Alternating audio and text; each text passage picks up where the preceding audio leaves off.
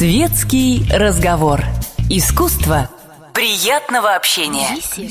Беседка.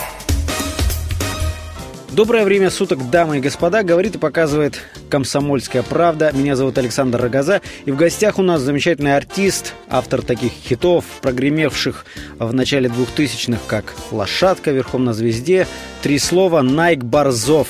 Найк, скажите, пожалуйста, в вашей карьере был период, когда вот э, на определенное количество лет вы просто исчезали. Э, никто, я думаю, из зрителей, слушателей и не знал, где вы находились. Что происходило в этот момент? А, ну, все эти события, которые были со времен вот занозы, окончания тура и по изнутри э, запись пластинки, я сделал такой э, маленький документальный фильм.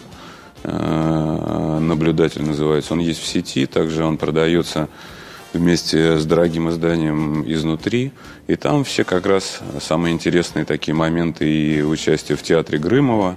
Э, играл Курта Кобейна в «Нирване» в спектакле и всякие мои проекты э, от бобров мутантов до продюсирования разных таких исполнителей и инфекция там тоже, которая заняла около трех лет, э, существовала. ну, я имею в виду возрождение происходило около трех лет. Ну и так, в общем, путешествовал по миру, дочка родилась. А, собственно, много чего событий каких-то происходило. То есть, наверное, самая главная, глобальная моя задача была это упасть на самое дно, грубо говоря. Но я не имею в виду там в каких-то загулах или еще что-то, а вот именно ну, так исчезнуть и для себя самого понять как бы кое-какие вещи. Ну и, собственно говоря, как только я уложил все, что мне хотелось э, понять, как только возникли новые вопросы, я сразу стал, мне сразу стало легко как бы писаться и прочее. И, собственно говоря, материал начал копиться, и началась работа над пластинкой изнутри. И, собственно говоря, сейчас я заканчиваю работу уже над новым альбомом, который появится, скорее всего, где-то в начале будущего года. Сейчас вот 10 ноября как раз в клубе 16 тонн мы начинаем новую историю мою. То есть я так решил для себя некое, то есть вот это 10 ноября, это как некая такая черта, то есть э, черта для изнутри конец и начало нового этапа, ну, как раз вот новой вот этой пластинки. Это прям уже какая-то концепция, то есть придумано название? Вот названия пока нет еще, честно говоря.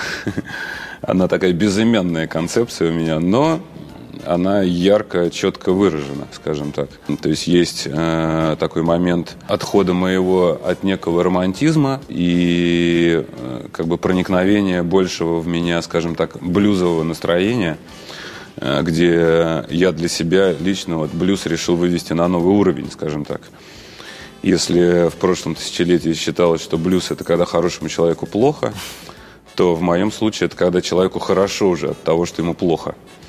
Вот, это очень важно, потому что когда у вас ты... ведь, я перебью, перебью да. вас, у вас ведь и до этого было такое настроение, вот слушая ваши песни, понимаешь, что песня вообще-то о грустном, но вы поете всегда как-то в позитиве, то есть э, даже какую-то грустную историю рассказываете с надеждой, так скажем, на ее разрешение. Это продолжение вот этого? Ну, возможно, я об этом, честно говоря, не думаю, просто, видимо, это заложено, потому что я не могу совсем упасть как бы и в такой... У меня есть, конечно, такие песни, которые, ну, с безысходкой совсем, например. Но их очень мало, и мне такие песни нравятся меньше, потому что, как правило, они появляются не в самые такие удачные моменты жизни, скажем так. Ну, удачные, неудачные, я имею в виду. Не самые веселые, скажем так. Например, некоторые из этих вещей мне играть на концертах вот сейчас вот совсем не хочется, и вызывают, скажем так, ряд э, таких негативных воспоминаний. Пока, как только я думаю, они перестанут для меня существовать в реальном времени, тогда, возможно, я буду их исполнять на концертах. Но есть ряд вещей, которые просто сейчас, ну, чисто по настроению не, не очень подходят. Очень ты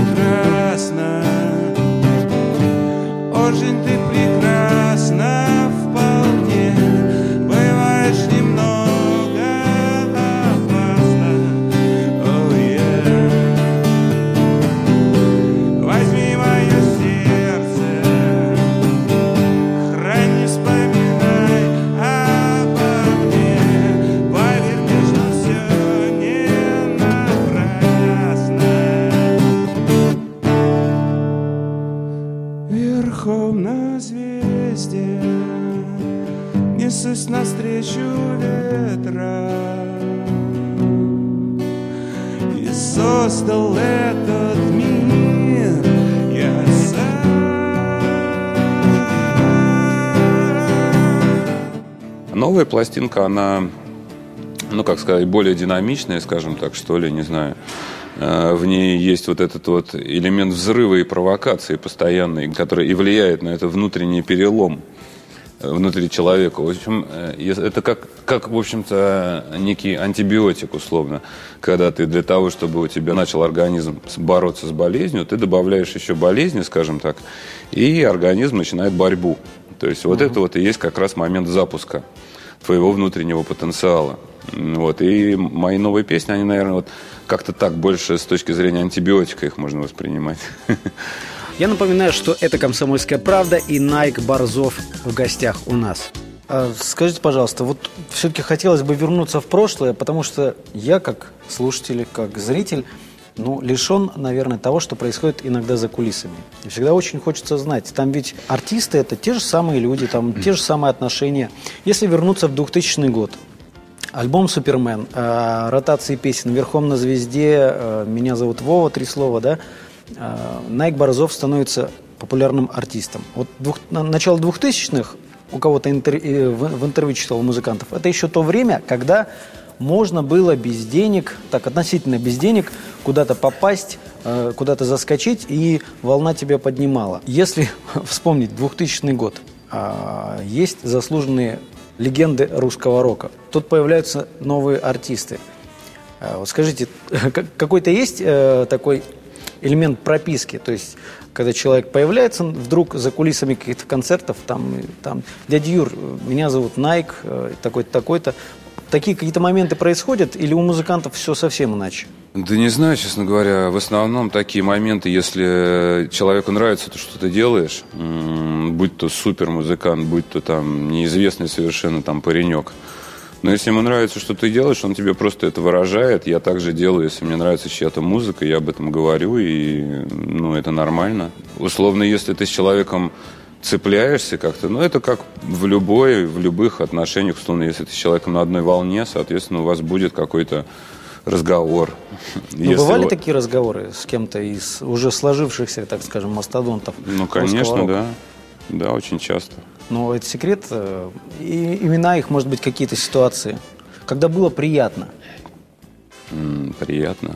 Ну вот я помню, э, например, когда к Кальяну, вот вашему сотруднику Кириллу на радио еще 101, там пришла группа «Машина времени», по-моему, в полном составе. То есть это был какой-то 96-й год. И когда он у них спросил, чуваки, что слушать будем по заявкам, типа одну песню. То есть все там хором начали, там, давай лошадку поставь, например. Ну, вот такие вот моменты, как бы это очень приятно, когда люди, во-первых, роют то, что, в принципе, никому не известно, слушают это и как бы оценивают. А, вот. Ну, Женя Маргулис, он занимается вообще молодыми музыкантами очень много. И Андрей тоже Макаревич занимается, помогает там. И вот тоже ему нравится группа Underwood, например. Вот он их, он обо все, всем об этом говорит, как бы, и им это признает. То есть это абсолютно нормально и естественно. То есть в основном люди, которые занимаются музыкой, они, ну, в большинстве нормальные. То есть они врубаются во все. Ну, просто в меру характера они могут быть такими или сякими. Но это только уже с точки зрения, можешь ты принять это или нет. Вот. И все, собственно говоря. Если тебе человек приятен, если у тебя с ним классный контакт, но ну, какая разница, ну, если он там какой-нибудь там слегка злой. Ну, это не принципиально, как бы. А вот скажите, вы упомянули лошадку. Песня на самом деле вот э, прям про наркотики. Да я уже много раз об этом говорил, на самом деле. Кокаин здесь как аллегория. Вот, дорогого, так сказать, кайфа, к которому стремится тот, кто приезжает, например, в Москву в шоу-бизнес, там, условно.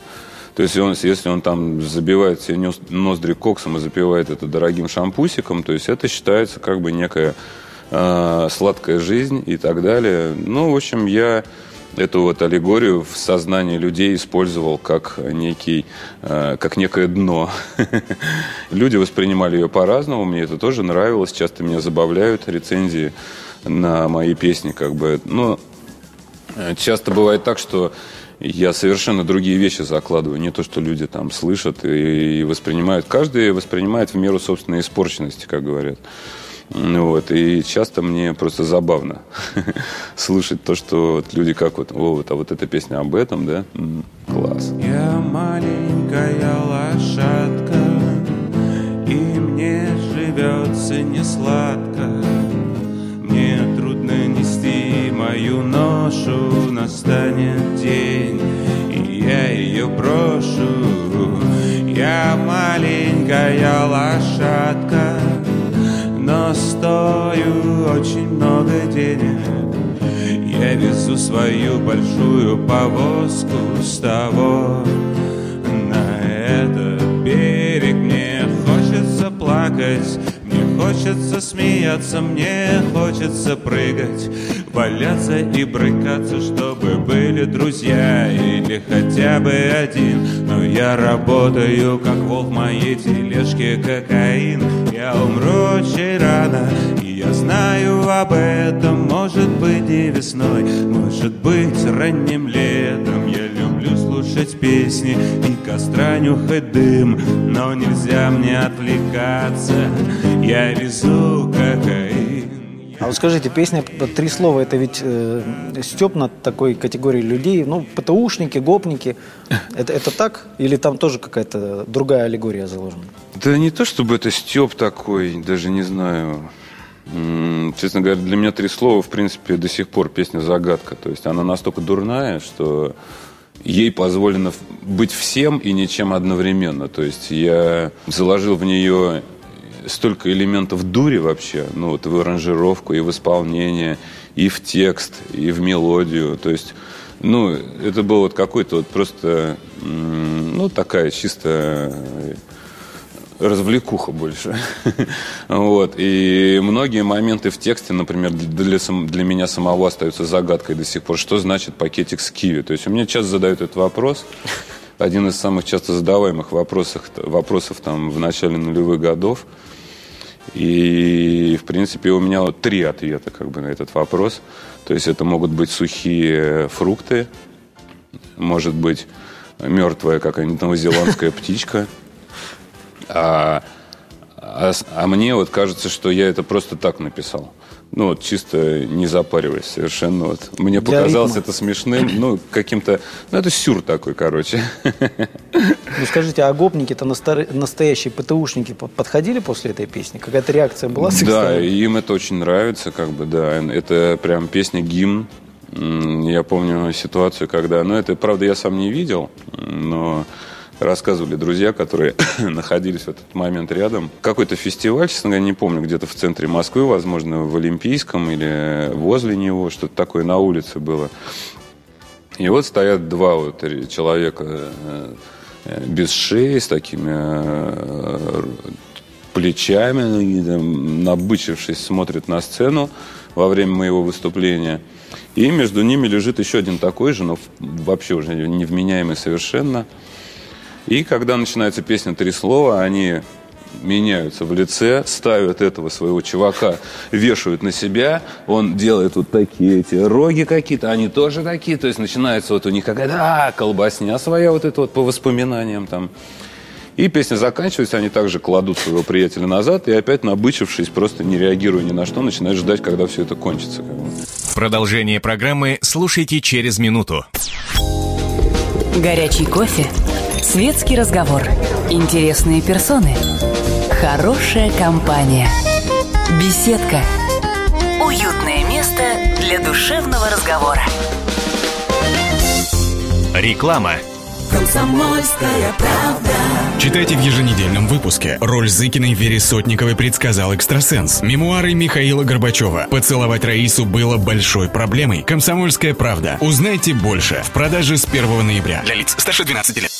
Реклама на Радио КП. Телефон рекламной службы в Москве. 777-0280. Светский разговор. Искусство приятного общения. Беседка. Я знаю три слова, три матерных слова. В кармане на счастье большая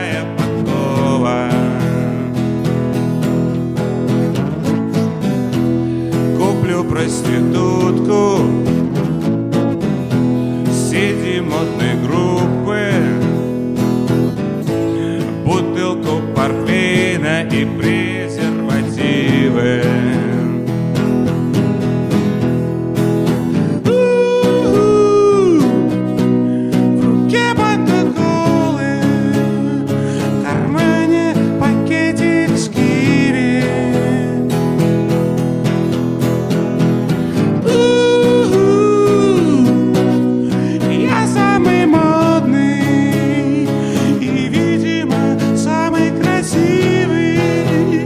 напоминаю, что это «Комсомольская правда» и Найк Борзов в гостях у нас. В вашей жизни были вот настоящие гопники? То есть у каждого мальчика, наверное, в школе такие ребята есть, которые напрягают, ну, не только творческих людей. Были какие-то истории связанные? Ну, были, конечно. Я в такое время, и, в общем-то, жил в, такой, в таком городке, что там без этого было нереально. Я помню, там и стенка на стенку люди бились, район на район. Ну, какой-то беспредел полный. Даже не район на район, а улица на улицу. Ну, какая-то полная чушь. Я во всем этом никогда не участвовал. Мне это все так Но они ведь цепляли наверняка. был один, скажем так, э, э, была редиска, вот, но, не знаю, в общем-то, помер он давно уже, и царство ему небесное. Вот, это как бы, ну, к этому все и шло, в принципе, с самого начала, я так понимаю, поэтому там у него история очень такая печальная сложилась в будущем. Ну, я понимал, что человек просто, ну, просто несчастен, не врубается, и, собственно говоря, ну, ладно, чего уж.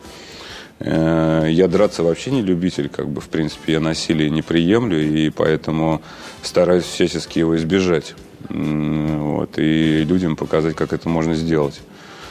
Ну, если ему нравится, ну, как бы у него такая была заморока. То есть он у меня все время, когда меня встречал там бухой на улице, он мне говорил, ну, что мне катушечку музычки принеси какой-нибудь, типа там. Безобидные вещи. Было у него там один раз некое действие после там очередного панк-концерта, как бы.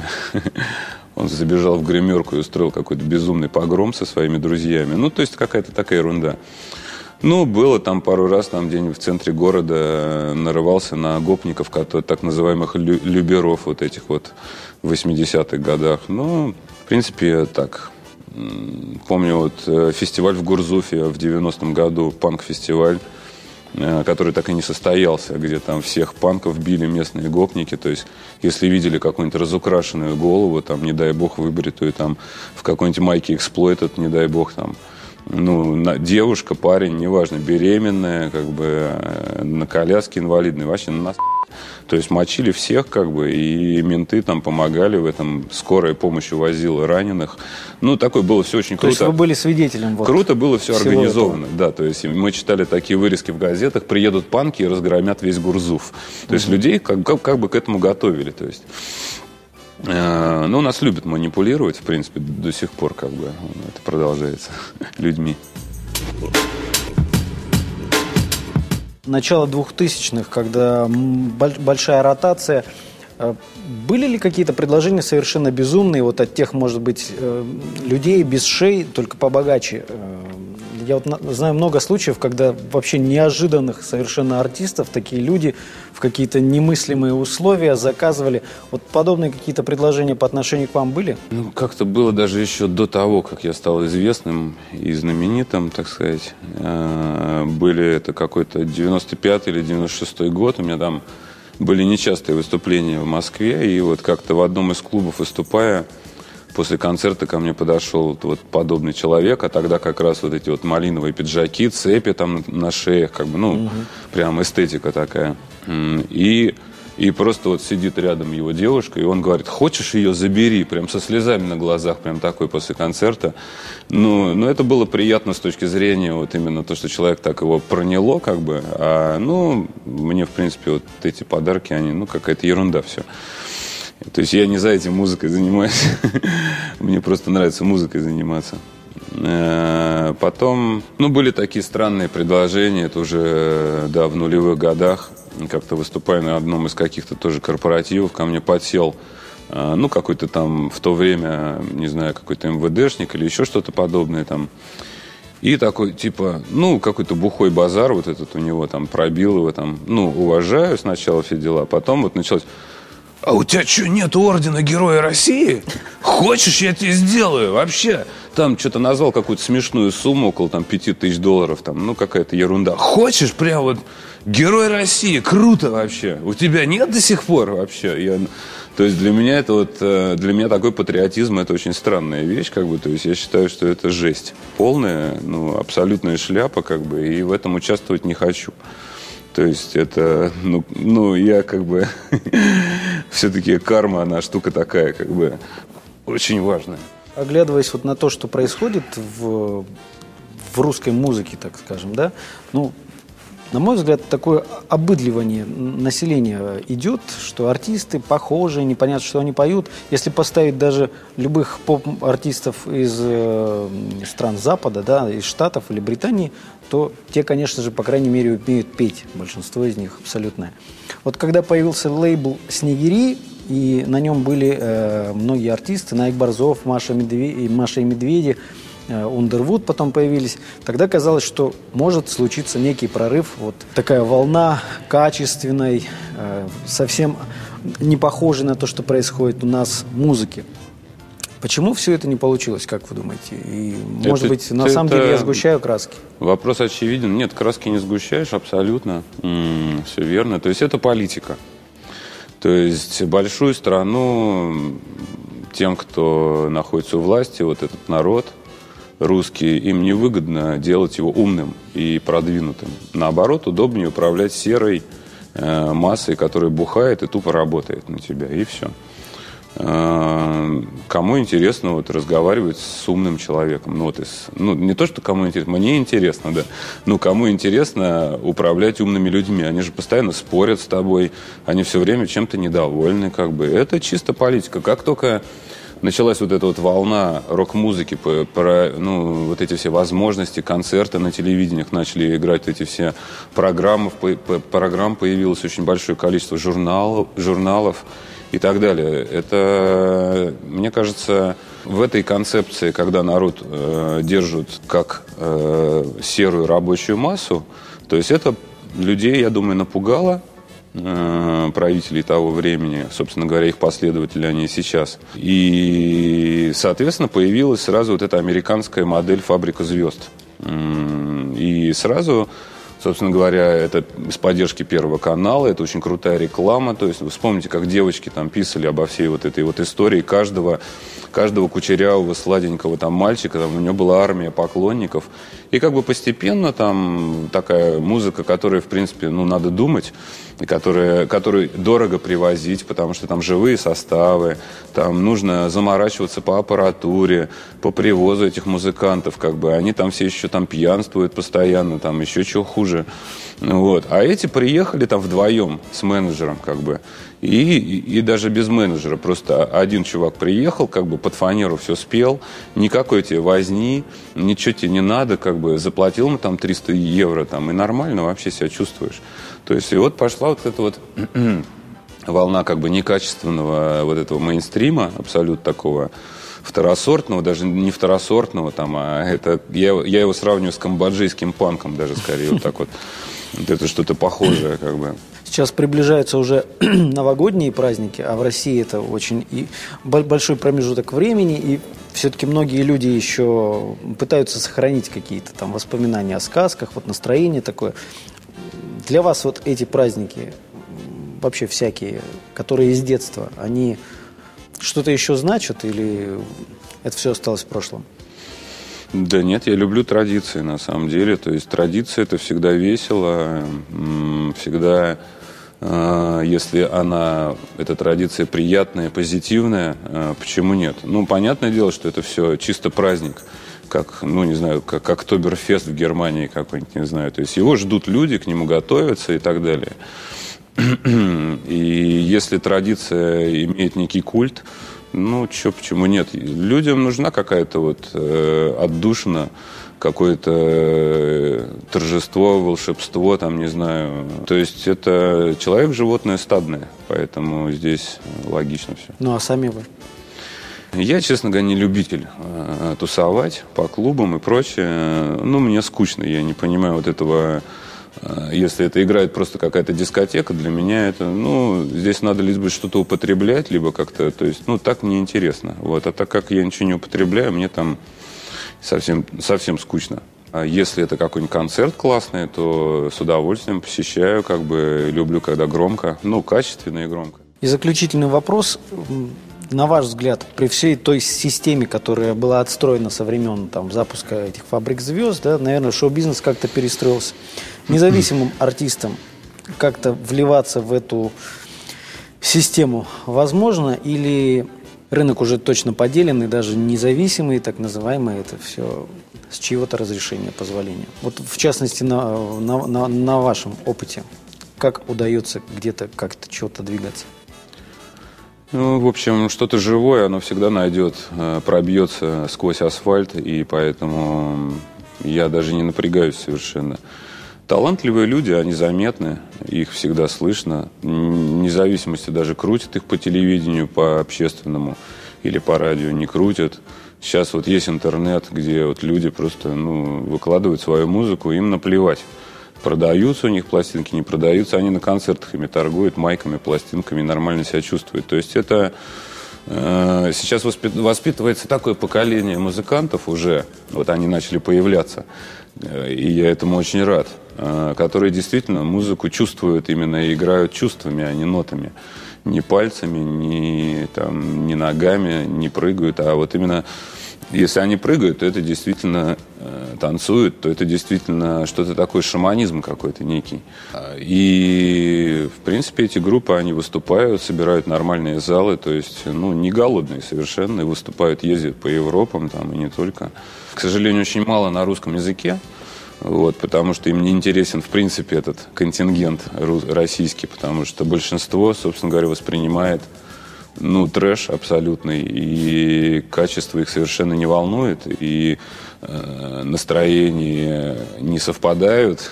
ну и зачем, в общем-то, ну, какой смысл кого-то там учить, лечить и прочее. Люди просто едут туда, где это воспринимается хорошо, и за это платят деньги, и все.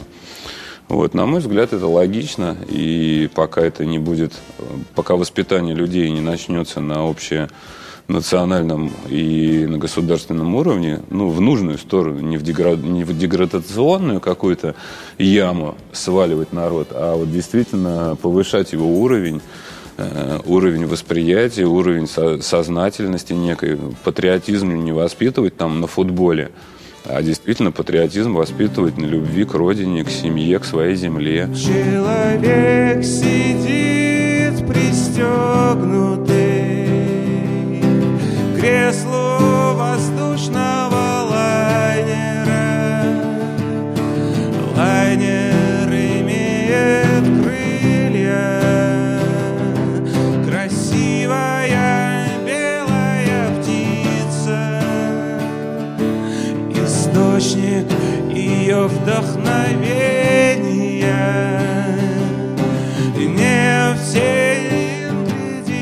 была программа «Беседка». Найк Борзов в гостях у нас. Меня зовут Александр Рогоза. Это «Комсомольская правда». Не переключайтесь. Горячий кофе, светский разговор, интересные персоны, хорошая компания, беседка, уютное место для душевного разговора.